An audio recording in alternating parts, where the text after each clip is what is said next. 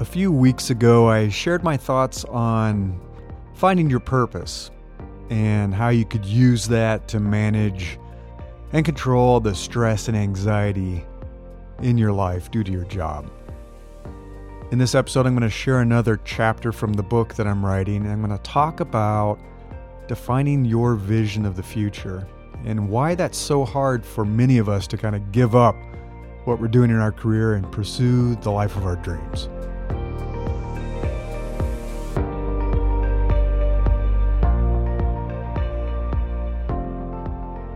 This is Invincible Career, and I'm Larry Cornett. So I'm going to go ahead and read some from this draft chapter. I probably won't get through all of it. If you want to go and read the rest of this, including some of the links and the visuals that I used in the chapter, uh, it's at newsletter.invinciblecareer.com. This is book chapter defining your vision of the future. It's issue 357. So let me just go ahead and dive into this. First, I'm going to share a quote. I'll tell you what I want, what I really, really want. So, that amazing quote is from the Spice Girls, if you aren't familiar with it. My client was dragging his heels and not making much progress in his job search. As much as he said he wanted to land a new job with one of the FANG companies. And if you're not familiar with that, that's the big tech companies Facebook, Amazon, Apple, uh, Netscape, Google. As much as he said he wanted one of those jobs, his heart certainly didn't seem to be in it. I looked him in the eye and I said, Are you sure you want to stay on this career path? Let me ask you something if you knew for certain that you would be successful and financially secure, choosing whatever you wanted to do for your next career move, would you still want to interview for one of these tech jobs? He took a deep breath and slowly let it out. He shook his head and chuckled. No, I guess not. Going back into one of those companies is the last thing I'd want to do if I didn't have to. Okay, I said. Now that we know this isn't what you really want, let's figure out what the right path forward actually is. You shouldn't have to dread going back to work. What would you choose to do if you knew you wouldn't fail? All too often, we continue on the same path because we've already come so far. It's familiar, even if we aren't happy with it. That's why my client assumed he had no choice but to continue with his tech career. I share another quote from H.P. Lovecraft The oldest and strongest emotion of mankind is fear, and the oldest and strongest kind of fear is fear of the unknown. Fear of the unknown keeps us from exploring all of the intriguing alternate paths, branching off left and right, even when we know we're not living the life we want. We're too afraid to take a significant risk that might end up in failure. So we keep marching ahead, even though it's now becoming clear that the destination isn't what we had hoped it would be. And the journey is making us miserable. So let's talk about the life you want. I'm friends with several small business owners and entrepreneurs. One of our shared beliefs is that you should structure your business operations to create the lifestyle you want. If you're in complete control of building your business, why wouldn't that be one of your primary goals? Life is way too damn short not to live it the way you want. Unfortunately, too many people get it backward and twist their daily life around their business. They discover that they have even less freedom than they experienced as employees, and that's pretty messed up. It's not the life they wished they were living, but they backed themselves into a corner and now need to make it work. Most of us make the same mistake with our jobs. Our lives revolve around our work. Traditionally, before the pandemic, we moved to be close to our employers' workplaces. And if that doesn't symbolize letting your job dominate your life choices, I don't know what does. It certainly happened with me in my career. After graduate school, I relocated to the Bay Area of California when I decided to become a software designer in Silicon Valley.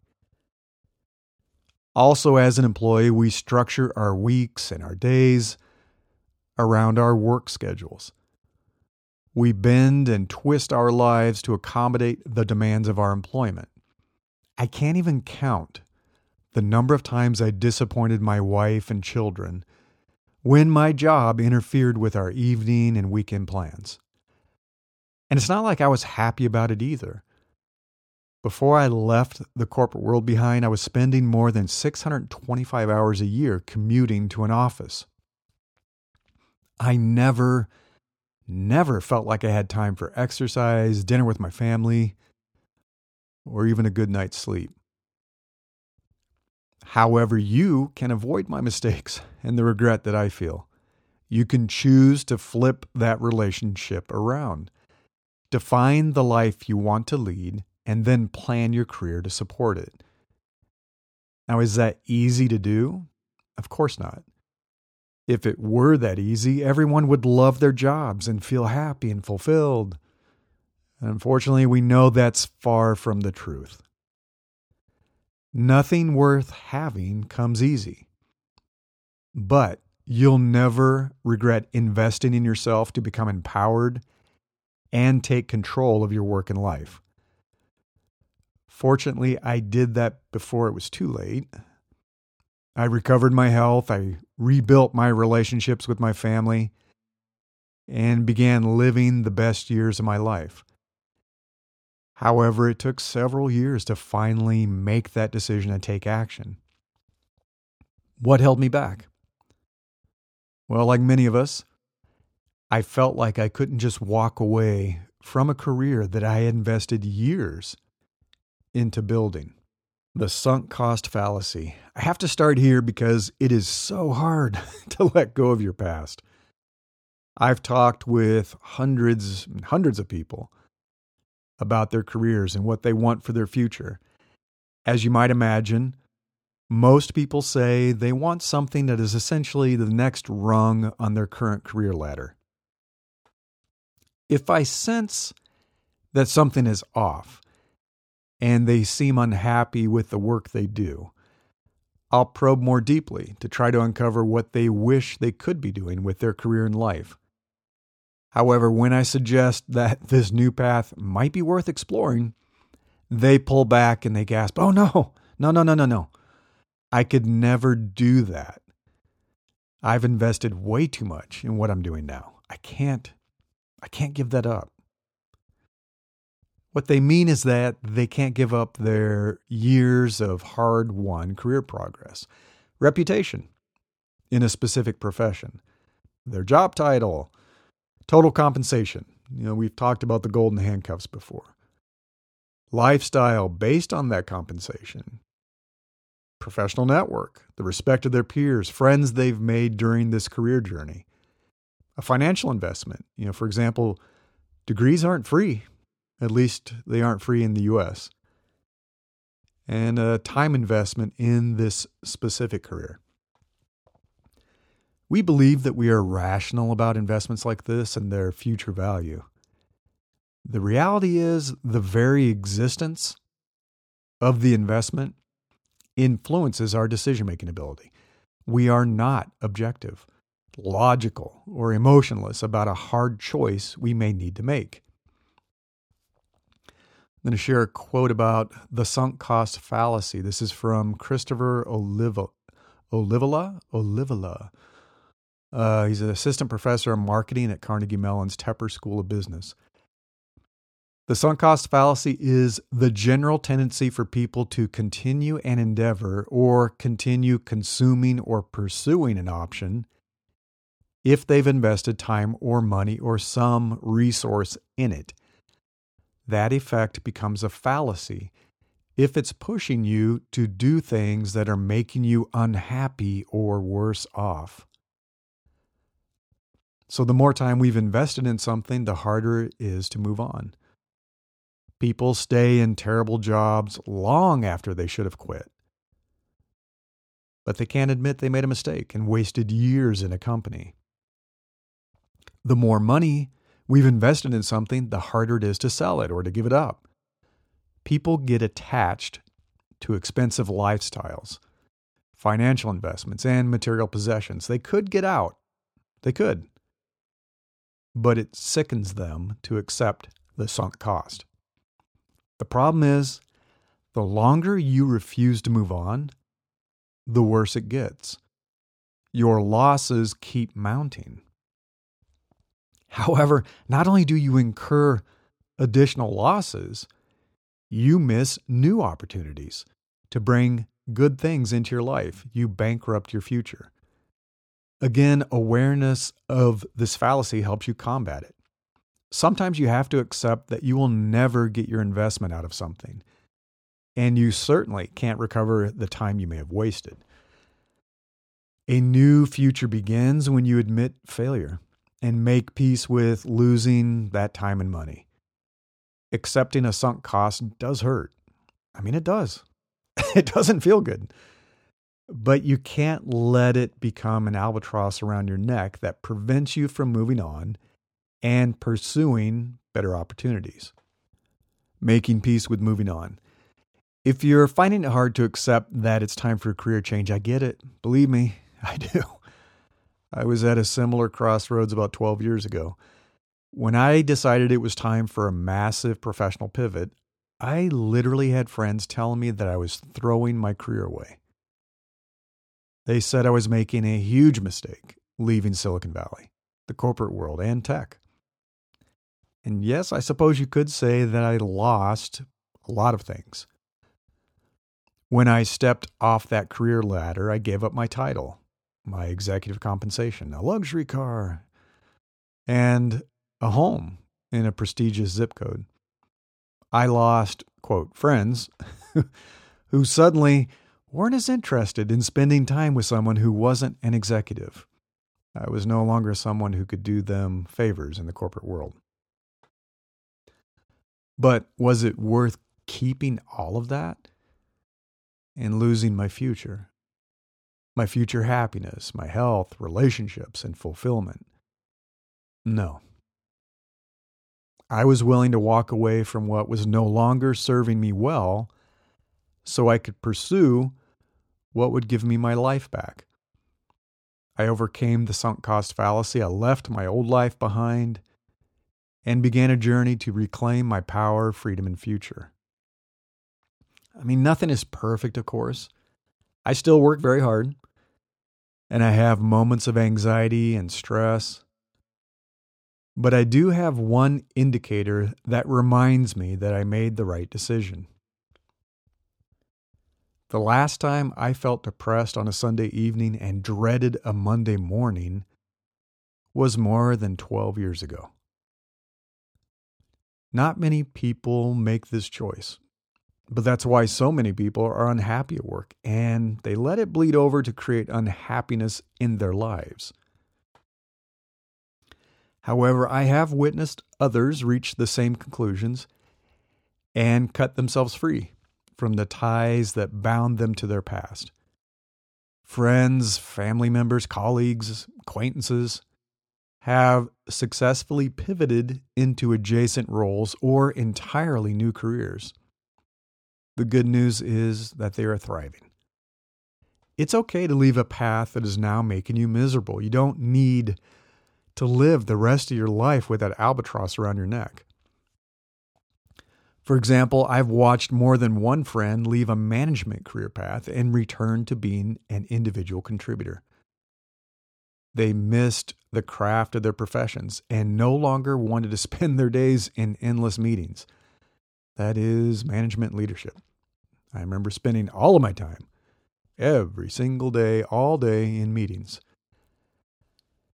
I have several friends and colleagues who spent years advancing their careers in one profession, but decided to pivot into an adjacent profession in the same industry. For example, moving from design into product management.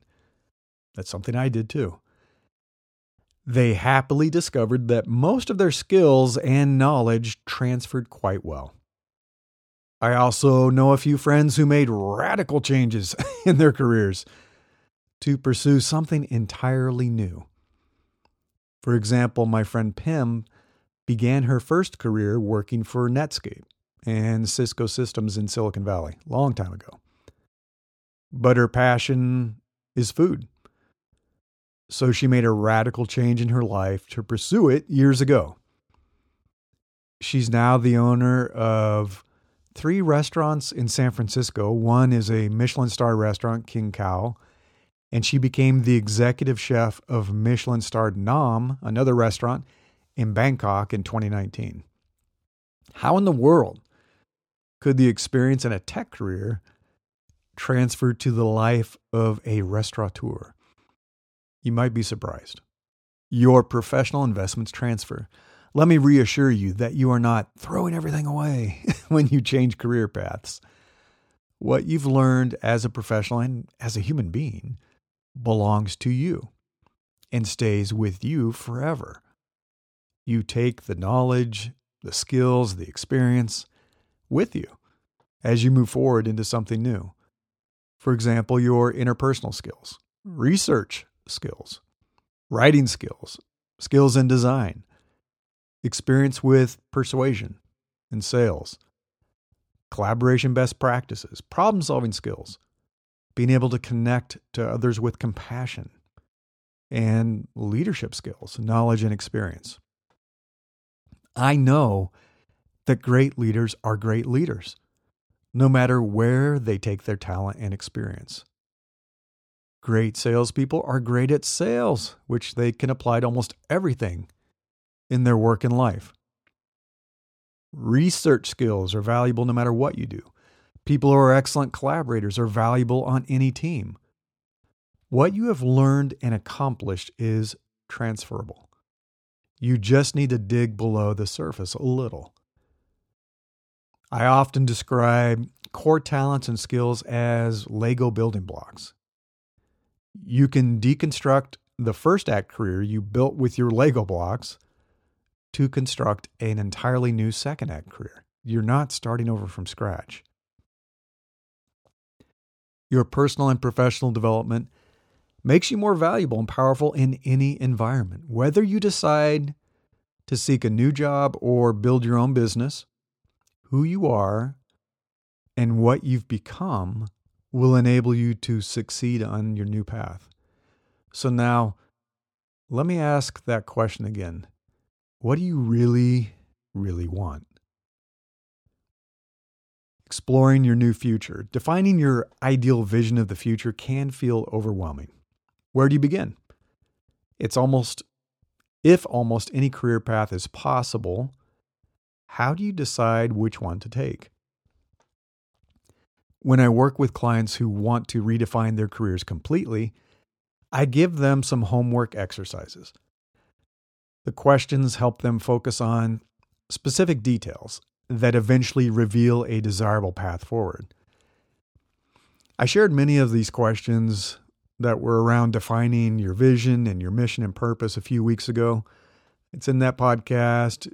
It's also in the, the newsletter article online if you go to newsletter.invinciblecareer.com. So I'm not going to talk about those again. You can check it out when you have time. I think that was uh, I think it was called "Use Your Purpose to Manage Stress, Anxiety, and Depression," issue three five one. But the following questions are also a helpful way to capture what you want and don't want in your ideal future career and life. As you think through these and you answer them, see what this exercise reveals for you. So I want to start with what you don't want. A crucial part of understanding what you do want is knowing what you don't want. So keep in mind what you want to ensure you don't experience in your future work and life. A few of these questions. Where are you currently feeling vulnerable in your job? You know, maybe you don't feel like you have a great relationship with your manager. If your job doesn't feel ideal right now, what do you specifically think is going wrong? What aspects of your work do you not enjoy? What task are you currently doing every day or every week that you do not want to carry forward into a new job?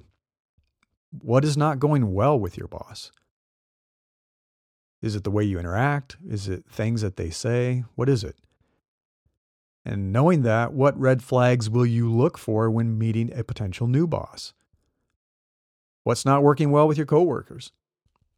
What are your bad days like? We all have bad days, but what are they like and what exactly is it that makes them bad?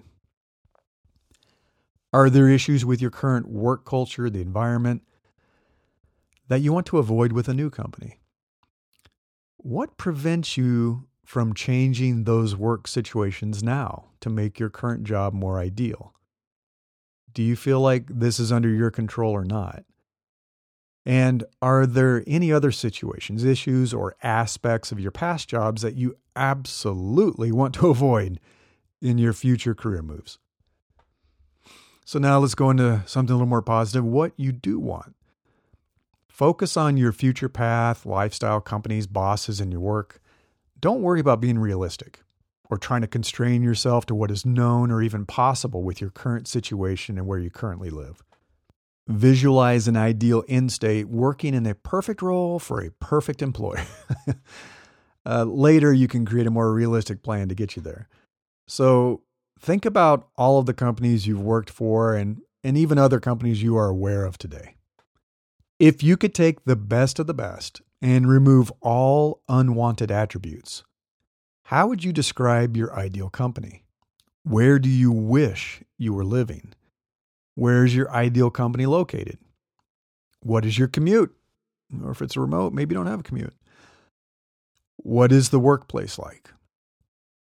What customer does your ideal company serve? Why do you feel passionate about helping this customer?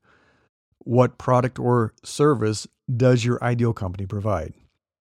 How does your ideal company generate revenue to remain profitable? What specific role do you play in this ideal company? What is the career path for you at this company? Who is your ideal boss? This is important. Describe them in detail their specific role, where they fit in the overall organization, their leadership style and management approach, their personality, how they meet with groups, their one on one meeting style, things like that. How do you feel after meeting with this ideal boss? What benefits do you receive from this relationship? What are the more senior executives going up to the C level? What are they like at your ideal company? What is your relationship with them? Do you have a team reporting to you? And if so, what is the composition of the team? You know, what do they do? How do they interact with you? What do you expect from them? What do they expect from you? How do you interact with your company's industry? How do you interact with the community for your specific profession? How well are you known? What do you do to be involved and noticed? So now I want to move on to thinking about your ideal work week day by day. I mean, one of the most powerful changes you can make in your life is to own your time and to control your calendar. And in the article online, if you go to newsletter.invinciblecareer.com, I have uh, kind of a chart that looks at Monday through Friday for the work week and then Saturday, Sunday, and breaks it down kind of segment by segment. First thing in the morning, how you spend your morning, what you do, what do you do for lunch and breaks, and how you spend your afternoon, how you spend your evening. And this is a very useful exercise. Go through day by day, almost hour by hour, and how would you ideally spend your day if you had complete control? And then think about it uh, overall. How do your personal life and work life fit together? Where are the boundaries? How do you maintain them? How do you feel about everything in this ideal end state of work and life? What would make this type of work life balance feel sustainable for several years or the rest of your life? In a perfect world, what comes after this ideal job? Try to visualize five years from now, 10, 20, depends on how young you are. What does your life look like? And then look out a little bit uh, further. And again, depends on where you are in your career. What does retirement or semi retirement look like? How does that fit into your long term picture? And then finally, what do you want your legacy to be? That's a lot. I know that's a lot of questions. And thoughtfully answering all of them will take some time. This isn't the kind of homework that you finish in one session. Some of my clients work on their answers for weeks or even months. They can spread it out. You can too. It's just meant to get you thinking.